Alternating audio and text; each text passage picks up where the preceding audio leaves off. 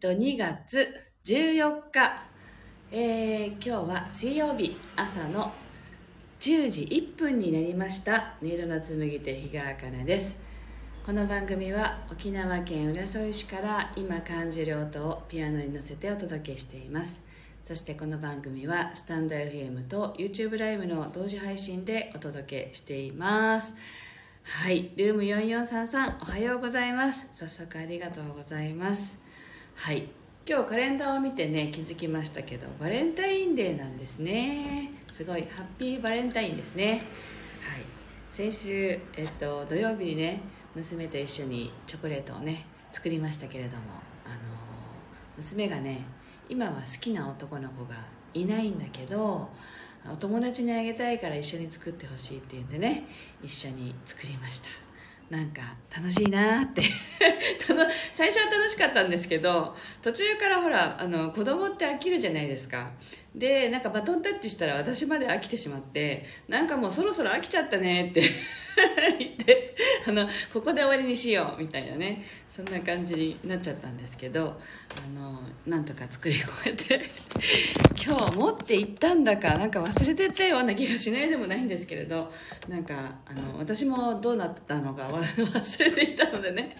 来てから今思い出しました。ちゃんと持って行ったんだろうかというねそんな感じですけれども家に帰ってみないと分かんないですね。今日どうどうだったのかっていうのがね。はい。という感じで今日はスタートしていきたいと思います。今日の1曲目を弾いていきます。深呼吸をしながらぜひ今どんなことを感じているのか体がどんな状態なのかっていうのをねぜひご自身に意識を向けてね聞いていただきたいと思います。あまあみさんおはようございます。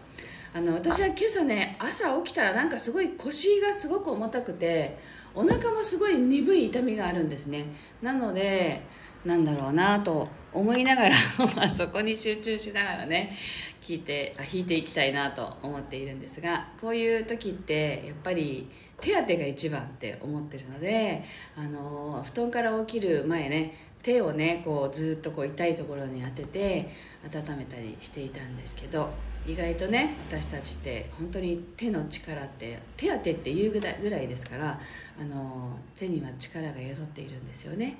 それを信頼してまあ温めておきましたけどまあ今からね弾きながらまたどんな感じなのかってごじ自分をねあの意識しながら弾きたいと思いますので是非皆さんもそのように自分に集中したしながら呼吸を意識しながらお聴きください。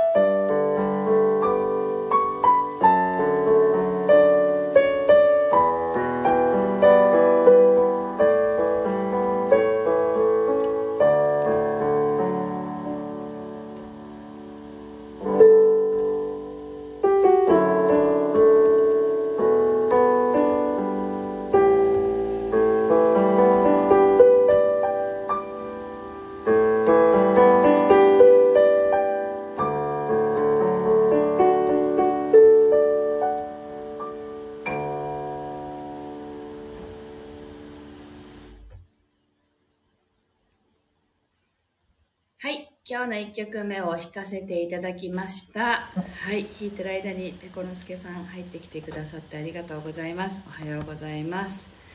はい今日はね楽譜を読まないことっていうねことをテーマに話をしようかなと思うんですけれど今ピアノレッスンに通ってきている方がその中のあがいてその中の一人で楽譜を一切いらないという方がいらっしゃるんですね。であの皆さん読めないんですけど楽譜が。でもあの楽譜に、まあ、音符をね冬を見ていって何の音かっていうのを書いてそれを見ながら弾く方もいらっしゃるんですね。ででもそれでもなくて楽譜はいりませんっていう方がいらっしゃるんですよ。で読めないし読みませんってその方はおっしゃるんですね。であのなので私がこう知ってるというかこの方が弾きたいという曲を私がこう弾いて音で覚えてもらうという形をとっているんですね。でその方の感性っていうのがすごくてあの音の響きから感じ取るものっていうのかな。それをよく言ってくれるんですけれど今ベートーベンのね「月光」っていう曲をやってるんですよこれ。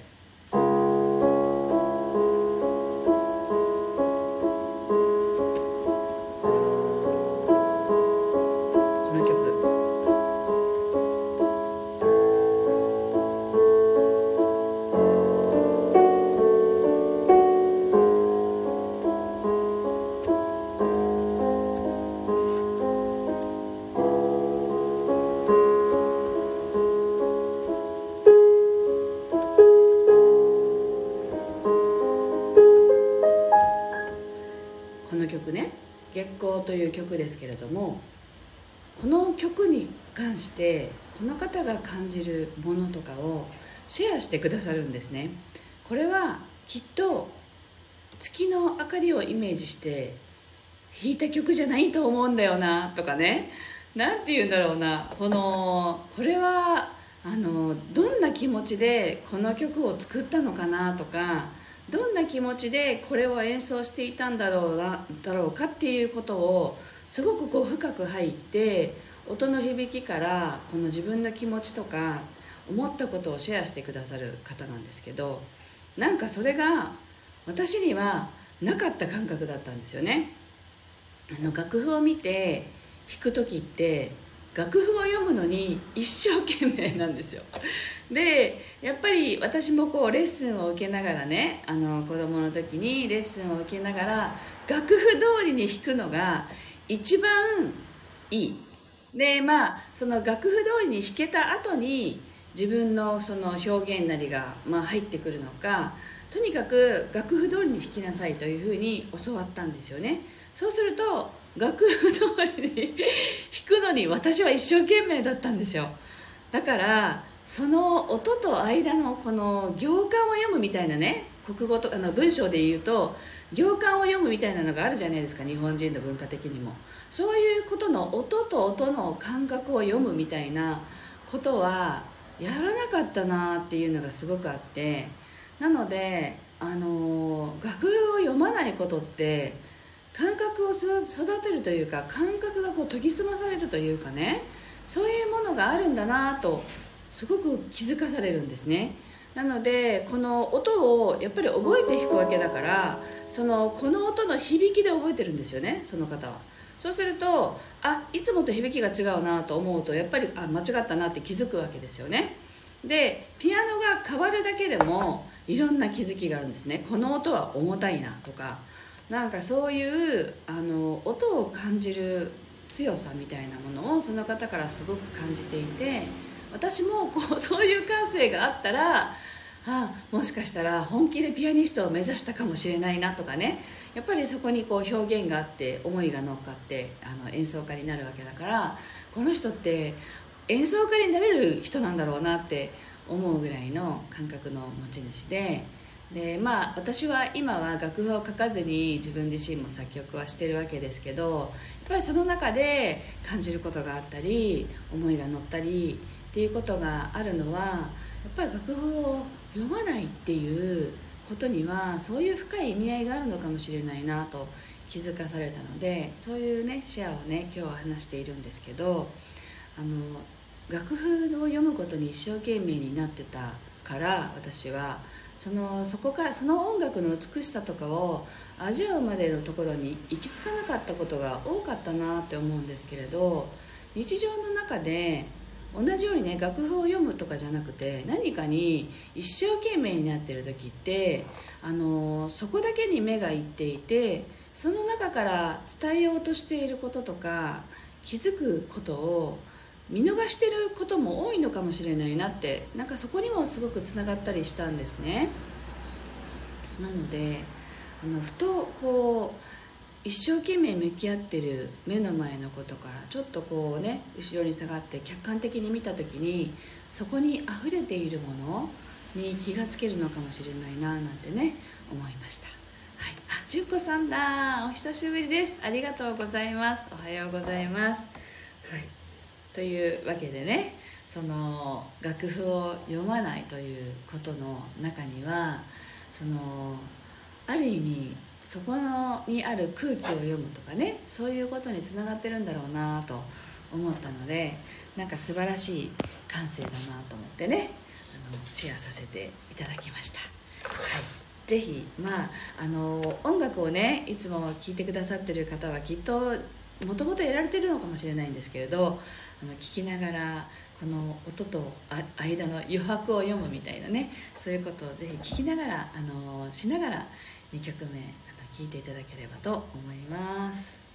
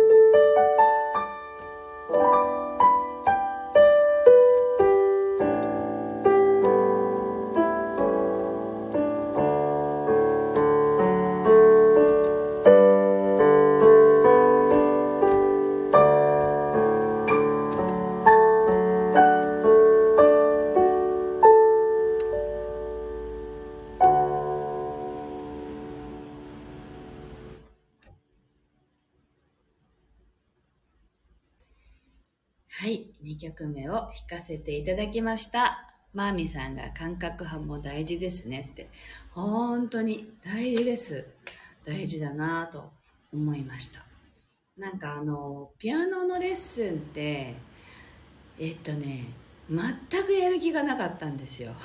何年か前まで。ピアノの先生なんですかって聞かれて、いやいや、先生な、先生なんかやってませんみたいな。そんな感じだったんですよね。で息子が5歳の時ですよね。今7歳になりましたけど5歳の時に確かレッスンを始めたんですよ。ピアノのレッスンを。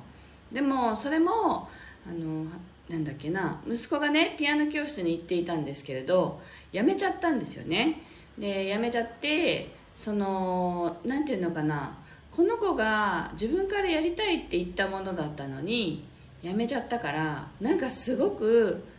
悲しくなってしまってやりたいっていうことがねあんまりない子だったんでね。あのせっかくやりたいこと見つけたのになんかやめたいっていうふうに思わせちゃったなっていうのがすごく自分の中にあってでもそれをある方にねベビーシッター長いことやってる方に相談したらあなたそもそもその教室に入れたことが間違ってたんじゃないのってあのその子にそこが合ってなかっただけじゃないのって言われたんですよね。で教室とか型にはまったやり方じゃなくてあのそもそも型にはまってないあのお母さんのやり方をの方がこの子には合ってんじゃないのって言われた時になんかハッとしてねああそうかって自分が教えたらいいんだっていうそこからあのピアノレッスンやってみようかなになったんですよ。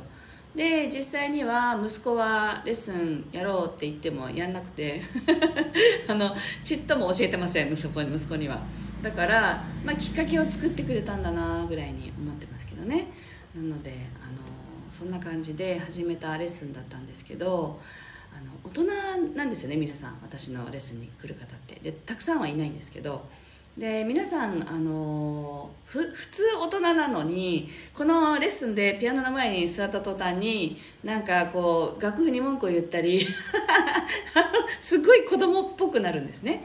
それがとっても面白くて私は。すごいなってここに座ると子供になっちゃうなっていうのがこうできないことに挑戦してる時のイライラ感とかできない感とかそういうのがもうあらわになるんですよ。ピアノの前に座っていて。で手は震えてるし。でだから私がこう見てないとこではうまく弾けたのに私がここに横に座った瞬間にこう手が震えたりあの弾けなさっきまで弾けたのにって言われてみたりそんなことがあってその一つ一つがなんかとても素晴らしい瞬間なんですよね。皆さんのその垣間見せてくれる皆さんの子供らしさっていうか本来のご自身ですよね。そのだから子供っぽさみたいなところが出てくるのでそこがなんかたまらなく面白くて私はあレッスン楽しいなって思いながらやっています。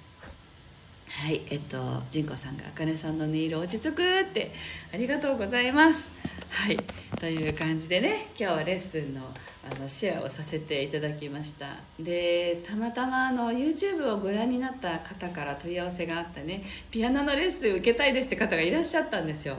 なんかそれがすごく新鮮で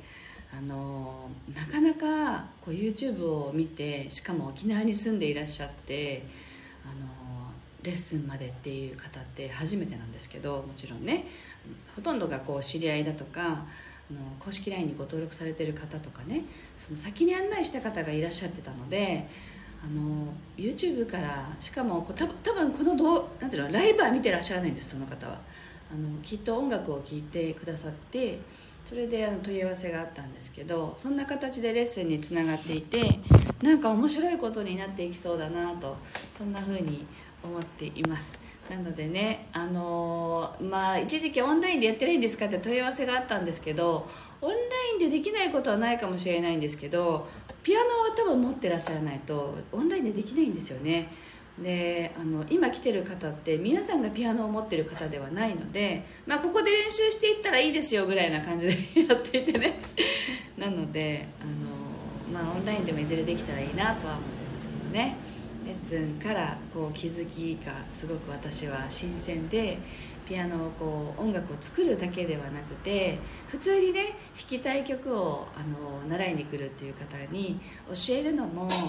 楽しいなと本当にその楽しさに気づき始めています。はい。ということで最後長くなりましたけど今日はこれでおしまいです。今週週末金曜日から16日から18日までは沖縄コンベンションセンターで開催される沖縄キュンキュラフェスに出展しますのでぜひ音の処方箋を体験したい方は遊びにいらしてください。そして2月19日はあのこちらのね私のサロンの方で三位一体コラボセッションといって心と体そして魂3つの側面に3人のセラピストでアプローチしてお伝えするというセッションをします。残席2名様ですのでぜひ遊びにいらしてください。お問い合わせください。で、えっと、3月は3月末に埼玉で開催される埼玉キュンキラフェスの出展も決めています。なので埼玉スーパーアリーナ私は行ったことがないんですけれど埼玉スーパーアリーナで開催されるキュンキュラフェスにも出店しますのでぜひお近くの方はあの顔を見るだけでもね構わないのでぜひ会いに来てくださったら嬉しいです。はい。というわけで今日はここまでです。今日もありがとうございました。素敵な一日をお過ごしください。